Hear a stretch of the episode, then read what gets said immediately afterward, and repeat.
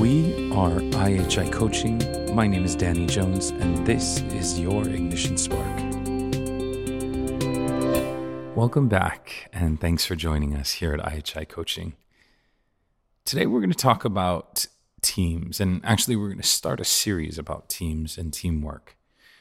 Uh, I've witnessed a corporate shift in the attitude of working giants. Up until the 90s and early 2000s, it was always about being top dog. The number one person getting the numbers. And now many businesses have recognized the significance of teams. Having teams perform well. You know, competition can help with performance, but it must be done in short intervals and with teams against teams rather than individuals against individuals. However, the, the generally effective practice is in the form of teams working together, helping each other realize their interdependency on one another. On this Ignition Spark series, we're going to be talking about teams, why they're formed, what are some issues that we come up against, and how to deal with some of the issues.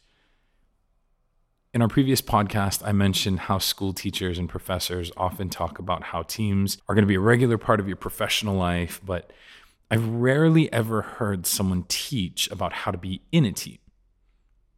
In this modern world, the changed, different world of cutbacks and uncertainty, there's no budget for fluff anymore. Every team member must carry their own weight and contribute to the fullest of their ability. You might notice our podcasts are, are not meant to be deeply scientific or technical. And we do our own research and read scientific articles and whatnot. But the heart of our podcast is to be what it's titled an ignition spark. There are many podcasts out there that will dive into how to take apart the engine of a car and how to do expert driving maneuvers.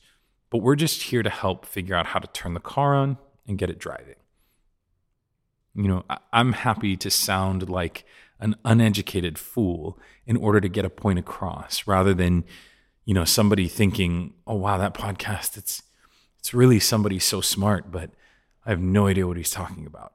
That's not our goal here. We want to make sure that you get the point. We work with people one on one for deeper things, and we also encourage people to do their own research and develop their own thoughts on, on different circumstances or different issues. So, as a fan of superhero movies, especially modern fallible ones, I am going to talk about teamwork as it relates to the very first Avengers movie.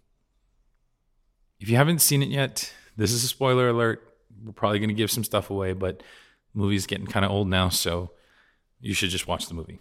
Uh, the, the movie begins with the antagonist beginning his evil plan, creating a problem for the organization S.H.I.E.L.D. When we move to the first clash between the main antagonist and the leader of the organization, S.H.I.E.L.D., we have a quick battle between the two of them, and the leader of S.H.I.E.L.D. realizes that he's no match for the bad guy individually. He then calls in team members from around the world with specific powers and abilities that he believes, when brought together as a team, will be able to create a complete fighting force that can overcome this great problem. When they first meet, they're all skeptical of each other. Each one of them, when they're alone, are greatly powerful. And so they have very little competition from normal people. They excel so greatly in their respective fields that their egos can't be hurt by losing a competition because there is no competition. There's one team member that's so powerful, he doesn't want to be around people for the opposite reason. He doesn't want to hurt anyone. Another one feels like they're not suited for this type of work. And furthermore, they are usually a Lone Ranger type. Their team leader is trying to build a team, but no one's following him, and he's seeing things from a 50 year old lens. I'm going to come back to these individuals in another podcast, but I want to say that after they fight each other and then have a revelation that they're not going to beat the bad guy alone, they recognize that there is no option other than to go back into the fight one last time, and they have to work together. They, of course, find that with personal sacrifice of their own need to be, you know, the, the sole fighter, they're able to work together. utilize their strengths to form a team that, of course, wins in the end. On our next podcast episode, we're going to go back and break down some of the key elements and how they relate to the team you're on. So, I want to thank you for tuning in to this quick spark. And I want to remind you that if you are facing some things in your in your job or in your company that you have some questions about, you can reach out to us at ihicoaching.com.